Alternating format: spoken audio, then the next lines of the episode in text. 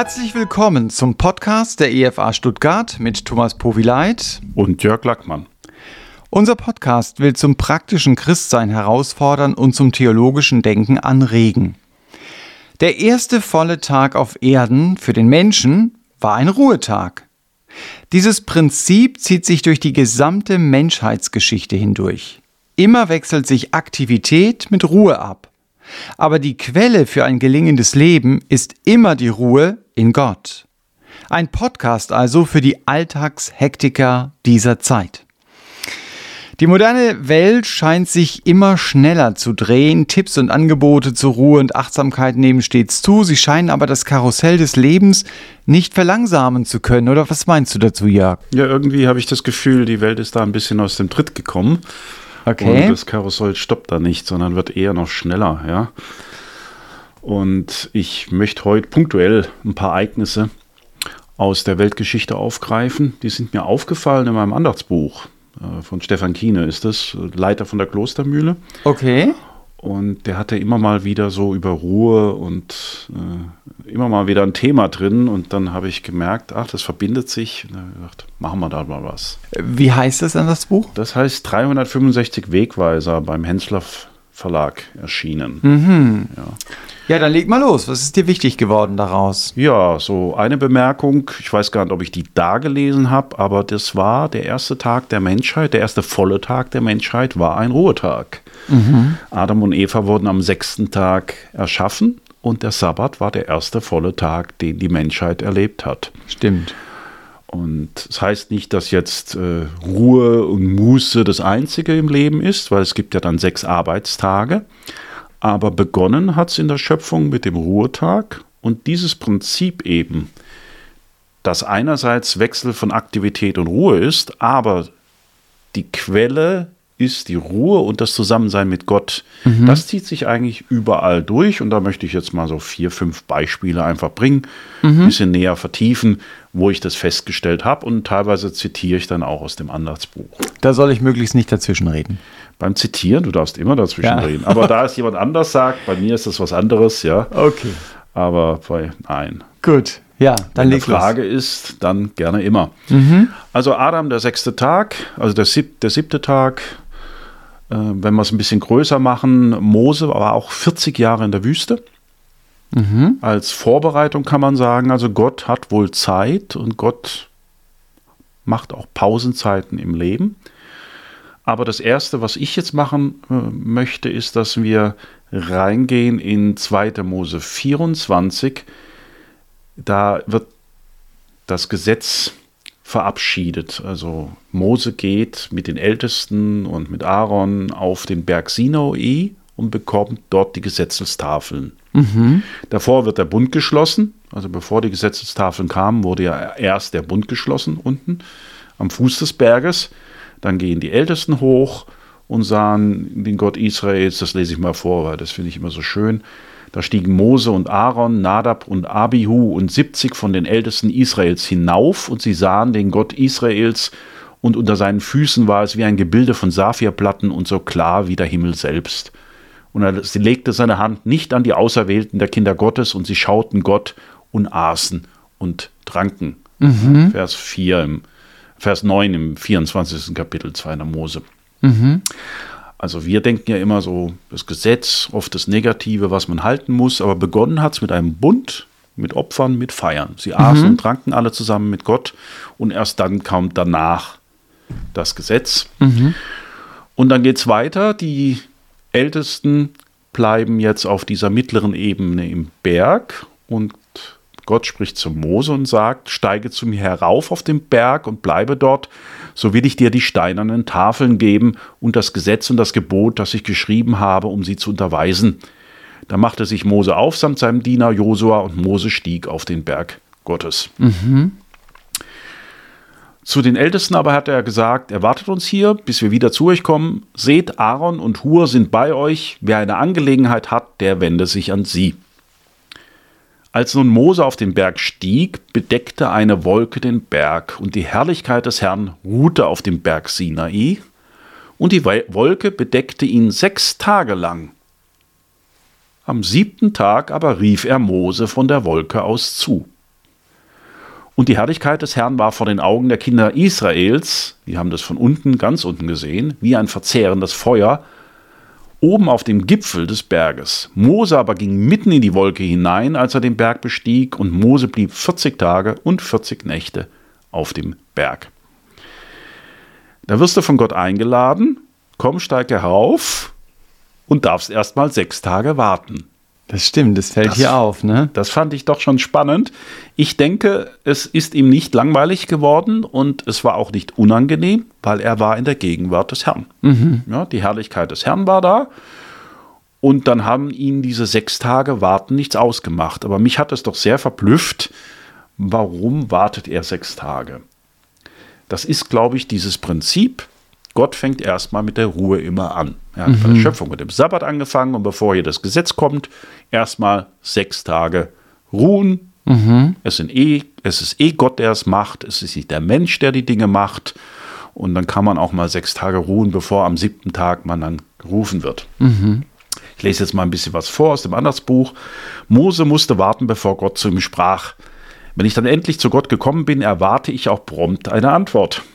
Gott soll sofort auf mein Rufen reagieren. Ich bin enttäuscht, wenn Gott zu spät zur Verabredung kommt. Mose dagegen hatte Geduld. Er war und blieb offen für die Antwort Gottes. Ich möchte lernen, geduldig auf die Stimme Gottes zu hören, auch wenn es Tage dauert. Gott rief Mose. Mose entdeckte nicht die Herrlichkeit Gottes, sondern Gott offenbarte seine Herrlichkeit. Alle meine Erwartungen, meine ganze Geduld garantieren nicht, dass ich Gott erkenne. Es liegt allein an Gott und seiner Entscheidung, sich mir zu offenbaren, sodass ich ihn vernehme. Ich möchte lernen zu akzeptieren, dass Gott sich offenbart, wann und wie er will. Mhm. Das ist, denke ich, auch eine Lektion in diesen sechs Tagen. Er ist zwar in der Gegenwart Gottes, aber du kannst Gott nicht zwingen und wenn sich Gott dir nicht offenbart, siehst du ihn nicht. Und er macht es wann und wie er will. Ja. Das ist vielleicht auch was für unser Leben. Israel hat es dann als verzehrendes Feuer erkannt, er hat mehr die Gnade Gottes erkannt in der Herrlichkeit, wo er in dieser Wolke war. Es ist interessant, diese Perspektivwechsel. Ja? Mhm. Er hatte oben Zeit, weil er in der Gegenwart Gottes war. Unten dagegen, wir erinnern uns an die Anweisung, Anweisung wenn es da Angelegenheit gibt, wendet euch an Aaron und Hur. Mhm. Und unten wurde sich dann an Aaron gewandt, weil die gesagt haben, er bleibt zu lange weg, wir werden jetzt umkommen, 40 Tage, ja, starker Monat. Und dann hat Aaron unten das goldene Kalb mhm. gemacht. Da war richtig Aktivität, ja. Da war wirklich was los, aber halt nicht in der richtigen Art und Weise. Ja. Und das ist auch so eine kleine Begebenheit, so punktuell, wo man merkt, eigentlich auch das Gesetz kommt aus der Gegenwart Gottes, aus der Ruhe. Heraus. Also finde ich spannenden Punkt, dass Mose erst einmal darauf geht und dann wartet er eine ganze Zeit, bis Gott kommt. Also fast eine Woche. Ja, und ja. Dann, dann offenbart sich Gott ihm. Ja, ich meine, die Geschichte Israels zeigt ja auch, dass sie eben aus Ägypten ausgezogen sind, äh, die Israeliten. Und sie haben ja die Gegenwart Gottes sehr unterschiedlich erlebt, auch wenn sie gemeinsam ausgezogen sind. Also die einen haben es viel näher erlebt, für die anderen, die sind eben entsprechend mitgelaufen oder um es mit dem Thema zu sagen, der eine ruhte in Gott, bei dem anderen äh, gab es viel Aktivität und Party. Wobei, das heißt ja nicht, dass ich nicht auch in Gott ruhen kann, aber dass, wenn sie es äußerlich einfach, das Äußerliche vorschieben, also jemand hat mal gesagt, je mehr ein Mensch inner, je weniger ein Mensch innerlich hat, desto mehr muss es nach außen gehen, weißt du, immer ständig in Aktivität sein und so weiter. Aber wir reden ja über Ruhe grundsätzlich von der Bibel her. Was ist denn so das nächste Ereignis? Also du sagst, beim Gesetz, da wird es schon sehr deutlich, diese Ruhe, in die Mose hineingeführt wird. Was ist das nächste, was dir wichtig geworden ist? Das ist jetzt gar kein Ereignis im engeren Sinn, sondern eine Anweisung, auch im zweiten Mose im 31. Kapitel, wo Gott nämlich den Sabbat gebietet. Und da sagt er, sechs Tage soll man arbeiten. Mhm. Aber am siebten Tag ist der Sabbat völliger Ruhe, heilig dem Herrn. Jeder, der am Sabbattag eine Arbeit verrichtet, der soll unbedingt sterben. Mhm. Und das finde ich jetzt schon etwas herausfordernd, aber ich sage mal einfach, was Stefan geschrieben hat. Das Gebot der Ruhe, ist es nicht wunderbar, dass wir einen Gott haben, der uns geradezu bei Todesstrafe verbietet, sich tot zu arbeiten? Interessantes Wortspiel, ja. Dass wir einen Gott haben, der von uns verlangt, eine Pause einzulegen, dass wir einen Gott haben, der möchte, dass wir nur sechs Tage am Stück arbeiten, um am siebten Tag zu ruhen. Gott möchte, dass wir uns eine Auszeit nehmen, denn er selbst ruhte am siebten Tag von all seinen Werken. Es ist schon erstaunlich, dass wir Menschen uns besser kennen wollen als unser Schöpfer. Mein Diktatprogramm hat übrigens schöpfer.com draus gemacht, weil ich Komma diktiert habe. Aha. Fand ich auch schön. Schöpfer.com, ja, so die Seite, die hat alles erschaffen. Okay, kleiner Fehler von dem Diktatprogramm. Also es ist erstaunlich, dass wir Menschen meinen, uns besser kennenzulernen als unser Schöpfer, dass wir uns für stärker und fitter halten als der Allmächtige und dass wir es weiser finden, auch am siebten Tag zu arbeiten, als dem Gott der Weisheit in seinen Anweisungen zu folgen. Indem er wir an einem Tag ruhen und feiern und uns Gott in Frische zuwenden, wird dieser Ruhetag zu einem heiligen, gottgemäßen Tag. Das ist also Notwendigkeit. Mhm. Und der Text geht noch weiter, dass es nämlich sogar beim Pflügen und beim Ernten ist. Also in Situationen, wo man eigentlich denkt, da geht es jetzt ums Überleben, ja, weil wenn mhm. du nicht erntest, kann sein, in zwei Tagen ist die Ernte kaputt. Das ja. ist ja bei den Bauern gibt es ja unendliche Geschichten. Ja, der Regen ist angesagt und im Vertrauen auf den Herrn wird Sonntag nicht geerntet ja. und der Herr hat sie versorgt und all diese Dinge. Mhm. Also auch in herausfordernden Zeiten hat er gesagt, sechs Tage arbeiten, sieben sollst du ruhen. Das ist so ein Prinzip in der Schöpfung. Ich glaube, dass wir nicht immer nur der Mensch macht, macht, macht, immer nur schaffen, schaffen, schaffen, sondern wirklich auch auf Gott besinnen, auch Ruhe, mhm. zur Ruhe kommen. Das, da das finde ich bei der Ruhe halt ganz wichtig, den Punkt, den du eben gesagt hast, sich auch auf Gott zu besinnen. Also mir ist es letztens so gegangen, wo ich dann, ja, wenn du ernst bist, dann würdest du sagen, da hast du gearbeitet, da habe ich was gemacht aber ich habe nebenbei, war keiner da, äh, zwei Predigten mir angehört und die habe ich mir schon bewusst angehört auch und habe da auch einiges mitgenommen. So. Ähm, also das war mir dann schon wichtig, irgendwie diese Konzentration zu haben. Nicht die Konzentration auf die Arbeit zu haben, das, mhm. das ging nebenbei, sondern die Konzentration auf das, was gesagt wurde.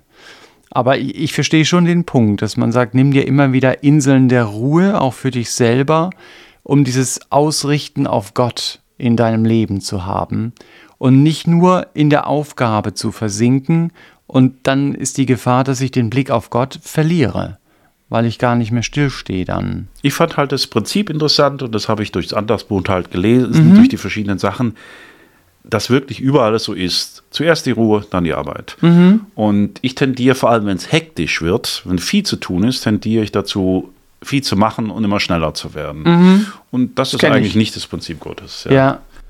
eigentlich erstmal hinsetzen und beten und Zeit nehmen, ne? Ja, wie, wie Luther immer gesagt ja. hat, wenn ich viel zu tun habe, bete ich mehr.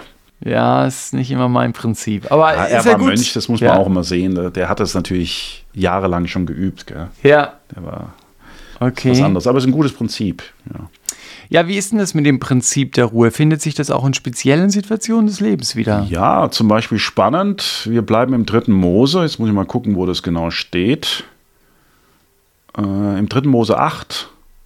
Äh, ja, genau, klar, logisch. Das Einsetzungsopfer von Aaron und seinen Söhnen, also wo die Priester eingesetzt werden. Generell total spannend, das Kapitel. Aber da lasse ich das vorne mal weg. Also sie werden gesalbt, kriegen spezielle Kleider, dann gibt es ein Sündopfer, dann gibt es Brandopfer. Die ganze Gemeinde ist versammelt. Und am Ende steht, und dann kriegen sie noch Korb mit ungesäuertem Brot, das, wo ihnen die Hände gefüllt wird, steht da drin, nach der Salbung. Dann lese ich mal Kapitel 8, Vers 31. Und Mose sprach zu Aaron und seinen Söhnen, kocht das Fleisch vor dem Eingang der Stiftshütte also von dem Sündopfer, wo sie essen durften, und esst es dort. Und auch das Brot, das im Korb des Einsetzungsopfers ist, wie ich geboten und gesagt habe. Aaron und seine Söhne sollen es essen. Was aber übrig bleibt von dem Fleisch und von dem Brot, das sollt ihr mit Feuer verbrennen, das ist die allgemeine Regel. Und ihr sollt Jetzt ist eben der Vers mit der Ruhe. Und ihr sollt sieben Tage lang nicht hinausgehen vor den Eingang der Stiftshütte, bis zu dem Tag, an dem die Tage eures Einsetzungsopfers erfüllt sind. Denn sieben Tage lang sollen euch die Hände gefüllt werden. Also bevor sie Priester wurden, das ist die Einsetzung der Priester. Mhm. Öffentliche am, Feier. Öffentliche Feier am Anfang der Gesetzeszeit. Also wirklich so die allerersten Priester, die beim Gesetz Mose eingesetzt wurden. Da hieß es erstmal sieben Tage ruhen und sich die Hände füllen lassen. Mhm. Also wenn wir einen geistlichen Dienst machen, auch im, vor dem Dienst kommt eine Zeit der Ruhe. Mhm. Das fand ich auch schön. Gott will uns da die Hände füllen und nicht, dass wir gleich selbe Prinzip wie ja. gleich machen und denken, wir müssten, es wäre alles von uns abhängig. Das heißt ja auch immer, wenn wir das mal überlegen, wir können nichts erschaffen, wir können keine Bund, Bund schließen wie beim Mose am Berg Sinai, wir können unseren Dienst in der Gemeinde, der kommt letztendlich auch nicht von uns raus, weil Gott erstmal sagt, Jetzt bleibt mal einen Tag, sechs Tage Ruhe, ein Tag Ruhe, sieben Tage Ruhe. Die Tage unterscheiden sich ein bisschen. Aber er sagt am Anfang immer, jetzt fang mal langsam an.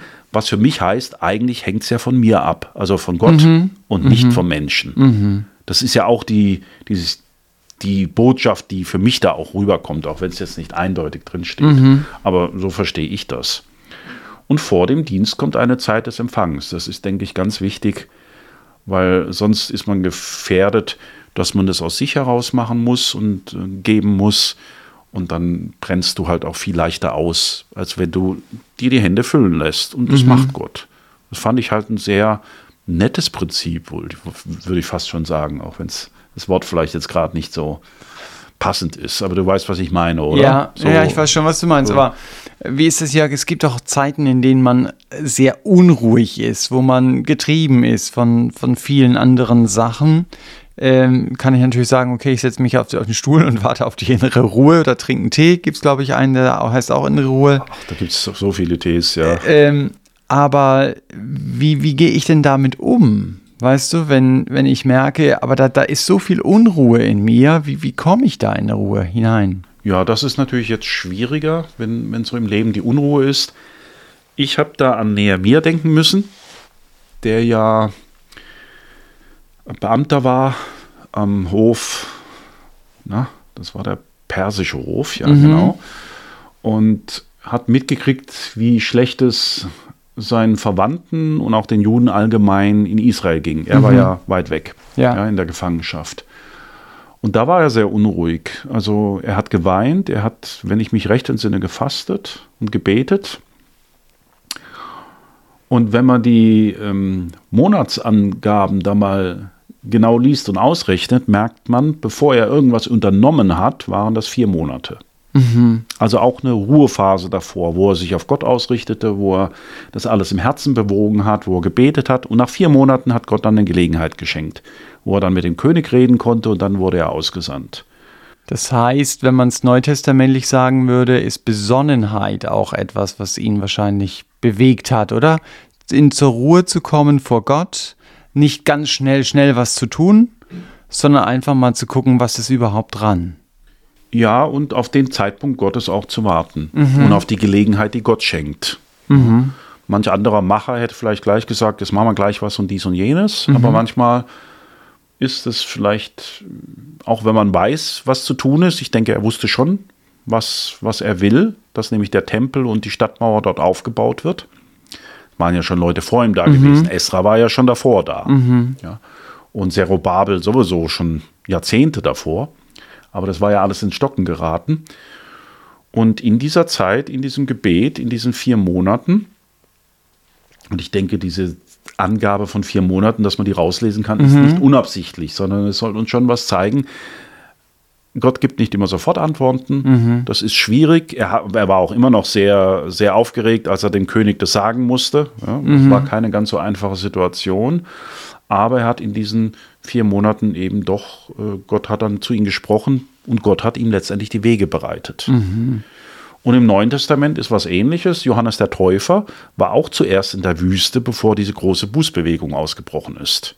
Stimmt, ja. ja. Ich denke eh, dass er, also ich schätze ihn ja als ein bisschen aktiveren Menschen ein, seine Eltern eher etwas zurückhaltender, allein wegen dem Alter. Mhm. Ja, die waren ja so alt und er geht dann noch in die Wüste, also finde ich eine wilde Kombination. Ja. Hast so Eltern, die deine Großeltern sein könnten. Mhm.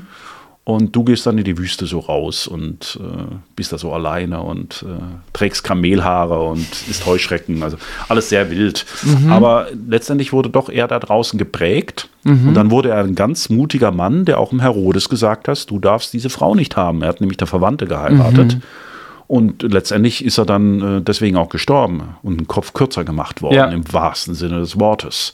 Und ich glaube, der Mut, der kam aus dieser Einsamkeit, aus der Stille, auch davor schon in den Jahren. Aber das ist auch was, was wir eben wi- wieder hier merken. Gott lässt sich bei einem Mose Zeit 40 Jahre, ein Josua, der war da immer dabei, auch 40 Jahre musste der mit rumwandern. An Johannes der Täufer war in der Wüste. Und wir fragen uns manchmal vielleicht, ja, warum geht es jetzt nicht vorwärts? Was ist jetzt los? Warum macht Gott nichts? Und sehen aber hier in der Bibel, ob es beim Nehemiah ist oder, oder bei den anderen, das ist vielleicht die Vorbereitungszeit, diese Zeit der Ruhe, des mit Gott Zusammenseins, dass wir eben nicht später das alleine machen, sondern dass wir dann auf Gott vertrauen lernen. Das ist ein Prinzip, das sich durchzieht. Ich finde es ganz schwierig, aber auch Inaktivität auszuhalten. Also wenn du eine leitende Funktion hast Ja. und eben nichts machst, ja, dass Leute dann sagen, ja, äh, warum macht er denn nichts? Er sollte sich bewegen jetzt hier und sagen, ja, ich bin jetzt gerade in der Ruhe vor Gott. Äh, mag ja eine gute, ein gutes Prinzip sein, lässt sich aber nicht so gut vermitteln manchmal. Ja, Das sehen wir ja am goldenen Kalb. Also eigentlich hätte Aaron nur sagen müssen, mein Bruder ist da oben und ich war bis zur Mitte bin ich mitgegangen und habe die Herrlichkeit Gottes gesehen. Diese Saphirplatten hätte er den nur verläutern müssen. Jetzt wartet einfach mal noch ein bisschen. Aber nach 40 Tagen oder nach 30 Tagen war da Schluss. Das hat vielleicht eine Woche gehalten. Schwierig, das äh, anderen zu vermitteln. Ja, weiß nicht. Was, was meinst du denn, dieses Prinzip der Ruhe, über das wir reden, das Gott offensichtlich immer wieder anwendet, wird es auch in Zukunft noch so sein oder wird sich das auflösen? Ja, schon, weil es gibt ja im Hebräerbrief diesen Vers, dass es heißt, es gibt noch, es bleibt noch eine Ruhe übrig. Ja, in Hebräer 4. Da argumentiert er vorher, warum es noch eine Ruhe übrig bleibt, dass ähm, sie eben noch nicht in das tausendjährige Reich, ja, sage ich jetzt, ich kürze es mal ab, äh, eingegangen sind. Und er sagt, in Kapitel 4, Vers 9, also bleibt dem Volk Gottes noch eine Sabbatruhe vorbehalten, denn wer in seine Ruhe eingegangen ist, der ruht auch selbst von seinen Werken, gleich wie Gott von den Seinen. So wollen wir denn eifrig bestrebt sein, in jene Ruhe einzugehen, damit nicht jemand als ein gleiches Beispiel des Unglaubens zu Fall kommt. Es war ein Problem bei den Hebräern, dass da einige zurückfallen wollten oder in der Gefahr waren. Ins Judentum quasi. Ja, genau. Und er hat gesagt, passt auf, diese Sabbatruhe und ich denke, das tausendjährige oder das messianische Friedensreich, nenne ich es lieber, ähm, das ist eine Art der Ruhe. Jetzt aber nicht Langeweile, weil wenn wir ins Alte Testament gucken mit dieser Ruhe, da ist zum Beispiel Jesaja 14, Vers 3, da steht auch was von Ruhe. Und es wird geschehen an dem Tag, an dem der Herr dir Ruhe verschafft vor deiner Qual und Unruhe und von dem harten Dienst, der dir auferlegt war, da wirst du dieses Spottlied auf, Spottlied auf den König von Babel anstimmen und sagen, wie hat der Treiber ein Ende genommen, wie hat die Erpressung aufgehört. Und dann steht da aber auch, wie sie wirklich leben in diesem also das ist jetzt keine inaktive Ruhe, sondern eine Ruhe von dem Treiber, eben von der Gewalttat, von der Unterdrückung, von der Unruhe, von der Qual. Wir sind immer noch aktiv, das darf man jetzt nicht falsch verstehen. Oder Jeremia 31, bevor der neue Bund ist, am Anfang kann man auch mal nachlesen, da wird auch eine Ruhe versprochen, aber eben eine Ruhe, wo man dann Weinberge pflanzt und sie dann auch genießt und wo man Sachen aufbaut, also eine aktive Ruhe. Ja. Aber der Fluch wird ja teilweise weggenommen von der Umwelt, also dieses, du sollst Mühe bei der Arbeit haben und Dornen und Disteln, das wird zum großen Teil weggenommen. Die Arbeit läuft endlich. Das, ich ich finde Arbeit nicht schlimm, aber immer die Probleme dabei. Ja. Das ist das, was nervt. Und das wird dann weg sein. Also jetzt keine Totenstille, sondern eine aktive Ruhe, aber eben eine, wo Gott schützt und Gott da ist. Und das wird für die Zukunft auch verheißen. Also das ist auch so unsere Zukunft, wo dann Gott in Jerusalem, Jesus in Jerusalem ja nach Hesekiel 40 bis 48 ähm, im Thron herrscht, ähm, auf dem Thron sitzt im Tempel und von dort aus regiert und die Welt regiert und ähm, eben Gerechtigkeit ist, die ganze Erde ist voll Erkenntnis des Herrn und du innerlich so zur Ruhe kommst, so würde ich das ausdrücken. Das ist eine, finde ich, sehr schöne Zukunft, kein Faulenzerei, sondern eine kreative Ruhe im Wechsel. Mhm. Ja. Was sagst du denn jetzt, wenn uns noch sehr jüngere Leute einfach mal zuhören, kann ja auch sein. Die aktiver sein wollen. Ja, du? genau. Ah, okay. Und die dann einfach sagen, ey, ihr redet ständig von Ruhe, ich will die Welt entdecken, äh, ich will Gas geben, Action, Adrenalin, Dopamin, das sind ja. so die Worte, die ich höre.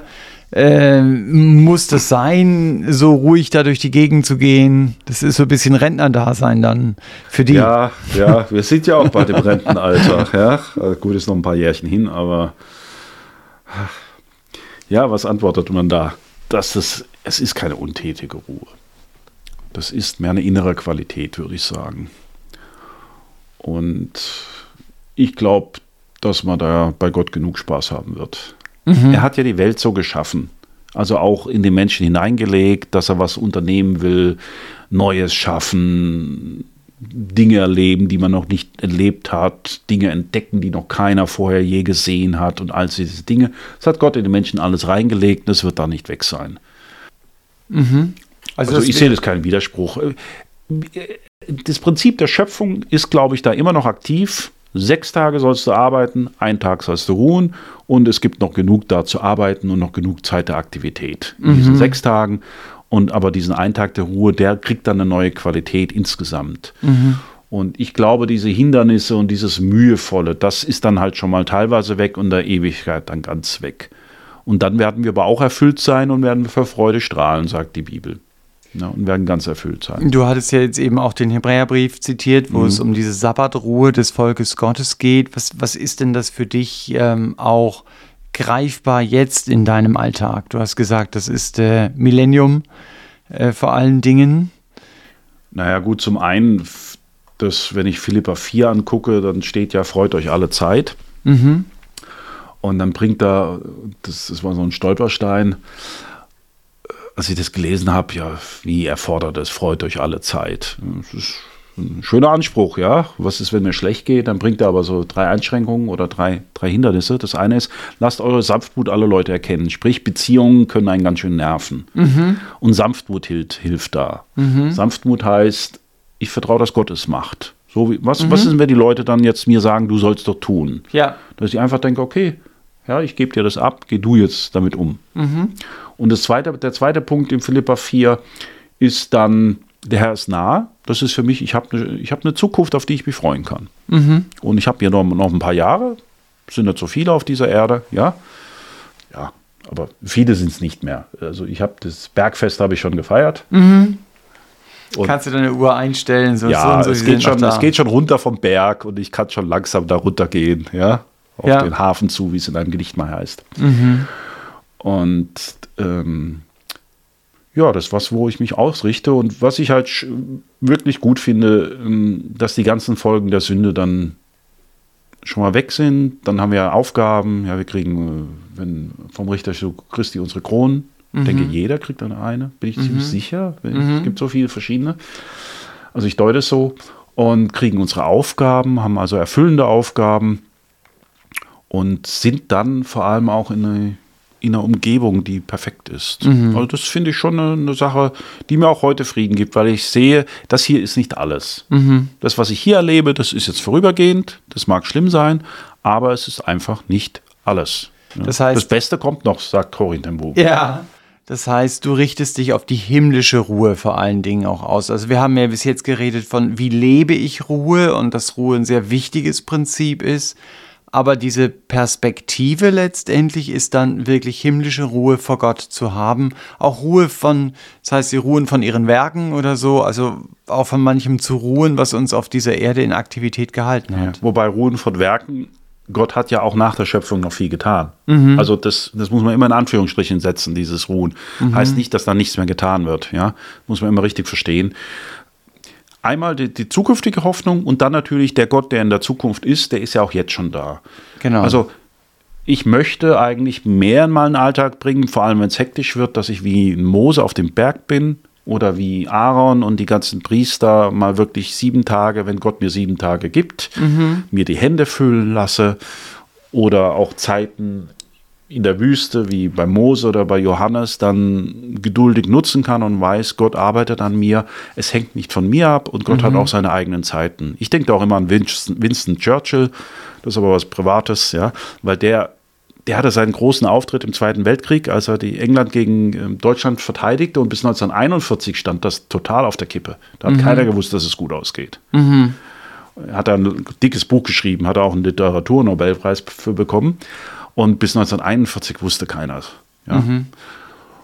Und er war schon ziemlich alt. Er hat auch vorher schon einiges gemacht, aber er wurde da praktisch spät berufen dazu. Gott hat da seine Zeiten, wie er weltliche Herrscher einsetzt, wie er uns einsetzt. Mhm. Das möchte ich auch davon lernen. Äh, es hängt nicht alles an mir. Ich darf in ihm vertrauen. Ich darf auch Zeit mit ihm verbringen. Auch auf dieser Erde natürlich schon. Mhm. Das ist nicht alles in die Zukunft verlagert. Das ist so was, was ich da mitgenommen habe aus diesen verschiedenen Ereignissen. Das heißt, die Quintessenz auch unseres Podcasts ist, finde deine Ruhe in Gott und lebe deine Ruhe in Gott und handle aus der Ruhe mit Gott heraus, wenn ich es richtig. So würde ich das zusammenfassen. Mhm. Ja? Deswegen aus der Ruhe kommt die Kraft als Titel. Ja, ja, schön. Das war das Eingangswort und das ist auch das Schlusswort. Das war ja schon wieder der Podcast der Evangelischen Freikirche Evangelium für alle in Stuttgart. Wir hoffen, ihr habt einen Impuls mitnehmen können, dass ihr einfach schaut, wie könnt ihr Ruhe leben und aus der Ruhe mit Gott vor allen Dingen herausleben. Ja, und wenn ihr Fragen habt, über die wir sprechen sollen oder Anmerkungen zum Podcast, dann schreibt uns doch unter podcast.efa-stuttgart.de. Wir wünschen euch Gottes Segen und vergesst nicht, es ist noch eine Ruhe vorhanden dem Volk Gottes.